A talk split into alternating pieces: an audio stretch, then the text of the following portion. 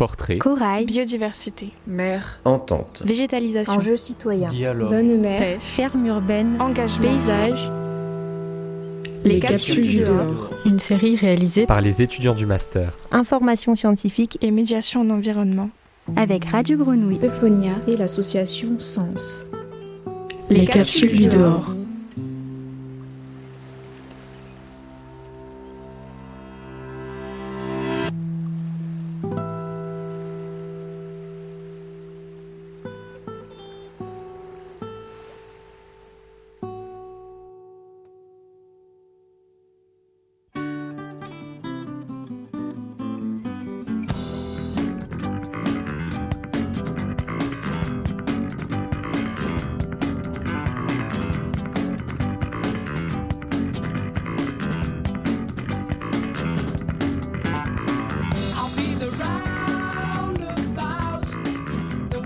Dans cette pastille, nous avons abordé le sujet même de notre formation, la médiation en environnement. Ce domaine très vaste, qui passe désormais de compétences à activités professionnelles à part entière, se révèle de plus en plus indispensable pour un des défis de ce siècle, la transition écologique. Nous avons choisi de parler d'un aspect en particulier, la gestion de conflits. Ce pan de la médiation fait référence au discours entre les différents acteurs de l'aménagement du territoire, qui n'ont souvent pas le même point de vue sur ce qu'il est bon de faire ou non, et comment parvenir aux objectifs fixés. C'est là qu'interviennent les médiateurs. Qu'est-ce qu'un médiateur? Quel est son rôle dans la gestion de conflits? Pour y répondre, nous avons interviewé en novembre dernier, par visioconférence, Gaëlle Leblois, une médiatrice qui s'est spécialisée sur ce sujet. Écoutons. Bonjour, je suis Gaëlle Leblois, je suis médiatrice dans le domaine notamment de l'environnement, mais pas que. Et j'ai fait mes études à l'université d'Aix-Marseille, euh, à Saint-Charles, euh, avec quelques membres de l'équipe encore en médiation environnementale. Et j'ai créé une, une, entreprise qui s'appelle Génop il y a dix ans maintenant pour mettre en œuvre la médiation, euh, notamment dans les politiques publiques au démarrage. Alors peut-être je vais revenir sur mon parcours. Donc c'est vrai qu'à la sortie de l'université, Ensuite, euh, j'ai fait mon stage de fin d'études dans une association et qui m'a prolongé mon contrat. Donc j'ai pu euh, travailler sur euh, une association qui protégeait la Sainte-Victoire et j'ai fait de l'éducation à l'environnement. Ensuite, je suis partie au Parc naturel régional du Luberon où j'ai eu la chance de développer le service éducation, sensibilisation, échange avec les citoyens. Et voilà, j'ai créé mon entreprise il y a dix ans maintenant sur la médiation environnementale. En premier lieu, j'aimerais que l'on évoque la gestion de conflits, qui est le cœur de votre activité. Comment cette gestion de conflits s'inscrit-elle dans les projets de votre entreprise? Alors, euh, c'est vrai que mon entreprise, elle est plus centrée sur le dialogue nécessaire dans la société. Aujourd'hui, on se rend compte que, même ben, pour répondre aux problèmes de gestion de l'eau, par exemple, pour répondre aux problèmes euh, de protection des espaces naturels, il est nécessaire que les acteurs se rencontrent, échangent et définissent ensemble un, plan d'action, une manière de faire pour euh, préserver le bien commun, la gestion de l'environnement. Donc mon entreprise, je l'ai créée au départ sur euh, ce principe de mettre le dialogue au cœur vraiment des politiques environnementales, des politiques de développement durable. Et voilà, petit à petit, mon, mon projet s'est développé vers un projet de dialogue citoyen aussi pour euh, travailler sur, euh, sur les questions démocratiques. C'est vrai qu'aujourd'hui, on se rend compte qu'il y a de, de, moins en moins de participation au, vote et que la démocratie mérite d'être réinventée et, le dialogue peut être mis au service de ça. Et, euh, et le dialogue peut être mis au service aussi de, bah, de la gestion de conflits qui empêche la mise en œuvre de toute action et de, de toute réalisation euh, dans notre société. Faire de la médiation son métier plutôt que juste une qualité à faire valoir euh, parmi ses nombreuses compétences professionnelles, c'est quelque chose euh, d'assez récent. Comment ça s'est mis en place tout ça? C'est vrai que la médiation, elle, est arrivée petit à petit dans la société et, les, lois aussi ont, fait en sorte que euh, cette notion de concertation, cette notion de, dialogue entre les acteurs s'inscrivent dans les processus euh, publics. Il y a la loi Grenelle qui a joué un rôle là-dedans, il y a, il y a des concertations qui sont obligatoires et euh, l'idée c'est vraiment de pouvoir euh, petit à petit faire plus territoire ensemble quelque part que chacun à la fois apporte sa vision de l'avenir et, et, construise ensemble un projet commun où chacun peut avoir son rôle aussi quelque part, l'agriculteur, le citoyen, l'acteur politique, le technicien des agences de l'État, etc. L'idée c'est vraiment que les gens se, rassemblent, dialoguent autour d'une problématique commune pour trouver des solutions. Alors autour de la table, il peut aussi y avoir des industriels et de plus en plus des citoyens qui s'intéressent et qui se mobilisent par rapport à la gestion du bien commun et de leur territoire et de leur avenir, euh, du bien-être euh, local. Vous venez de nous parler du temps long des administrations par rapport au temps bien plus rapide des citoyens. Je suppose que c'est un des nombreux problèmes que rencontrent toutes celles et ceux qui se lancent aujourd'hui dans des projets liés à l'environnement. Et en général, ils n'y sont pas préparés.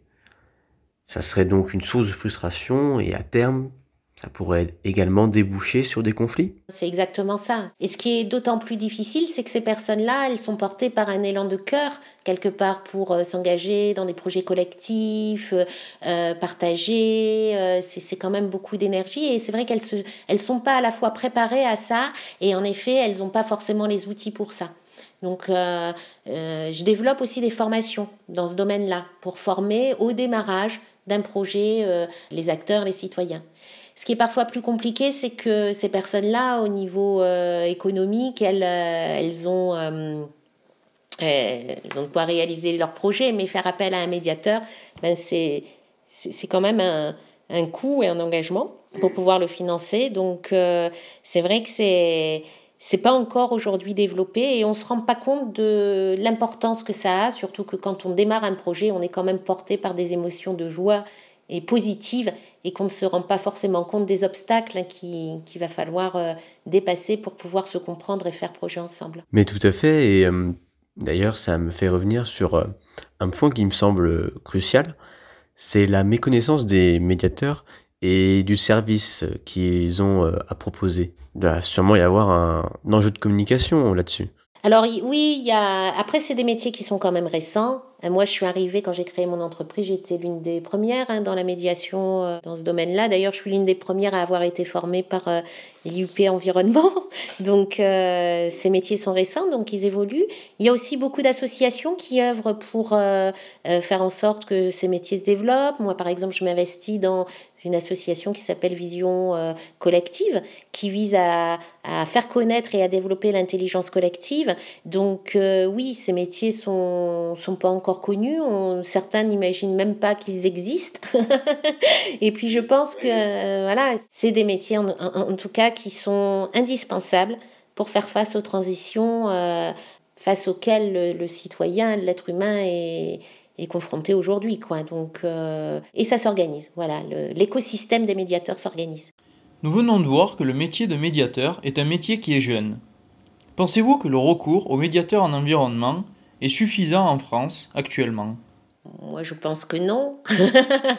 moi, je pense que aujourd'hui, moi, je passe plus à une phase de former les agents des collectivités pour que quelque part dans tous les métiers, la médiation s'infuse quelque part. Donc là, par exemple, pour le, parc naturel régional du Luberon ou celui du Quéra, ils sont en train de reconstruire leur charte. Et là, ma mission a été de former les agents à, euh, la médiation, à, de l'animation participative, à, toutes ces approches-là. Donc, euh, euh, ce métier, oui, il n'est pas suffisamment développé à la fois comme compétence au service d'autres métiers.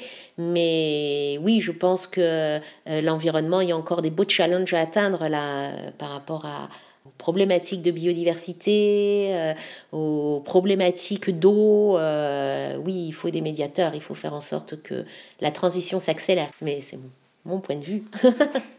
Alors, pour essayer de revenir sur une note un peu plus positive, hum, est-ce que vous avez connaissance de projets qui rentre également dans cette sphère euh, gestion de conflits, dialogue citoyen, dialogue territorial, euh, qui peuvent être faits à l'étranger ou alors qui peuvent être de plus grande ampleur et qui vous ont particulièrement intéressé. alors euh, là, par exemple, sur la mission que j'ai menée euh, sur le département de Haute-Garonne, euh, il y a, à côté du directeur général des services, une mission dialogue citoyen. Donc ça veut dire que ce, ce, service transversal, il a pour mission de regarder dans toutes les politiques publiques à quel endroit il convient de mobiliser, de consulter, de concerter les populations de Haute-Garonne pour pouvoir mettre en œuvre les politiques publiques. Euh, en lien avec les routes, en lien avec le social, en lien avec euh, ben, les collèges hein, du dialogue citoyen en direction des jeunes. On se rend compte aussi euh, qu'il y a des expériences qui sont engagées. Par exemple, j'ai travaillé sur un projet européen qui s'appelle Gaïa, qui visait à travailler avec les pays de l'arc alpin hein, sur comment mieux prendre en compte la parole des jeunes dans euh, la gouvernance, dans la prise de décision politique. ça, c'était un projet euh, expérimental qui a duré euh, pendant deux ans et, on se rend compte qu'il y a besoin d'inventer des méthodes. Et la collaboration européenne, elle, elle permet de le faire. Et ces projets-là sont très intéressants pour ensuite pouvoir être disséminés, développés sur d'autres territoires.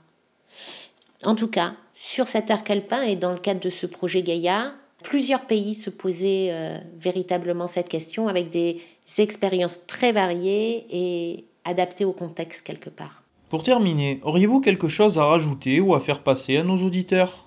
Non, moi je pense que euh, simplement pour euh, vous, en tant que futur médiateur, oui, il y a, y a, encore tout un horizon à explorer. L'idée, c'est de, de le faire avec cœur et positivité pour que bah, nous, acteurs de la médiation et de l'environnement, on, puisse apporter notre petite pierre à cette planète et à cette humanité. Les capsules du dehors. Une série réalisée par les étudiants du master. Information scientifique et médiation en environnement. Avec Radio Grenouille, Euphonia et l'association Sens.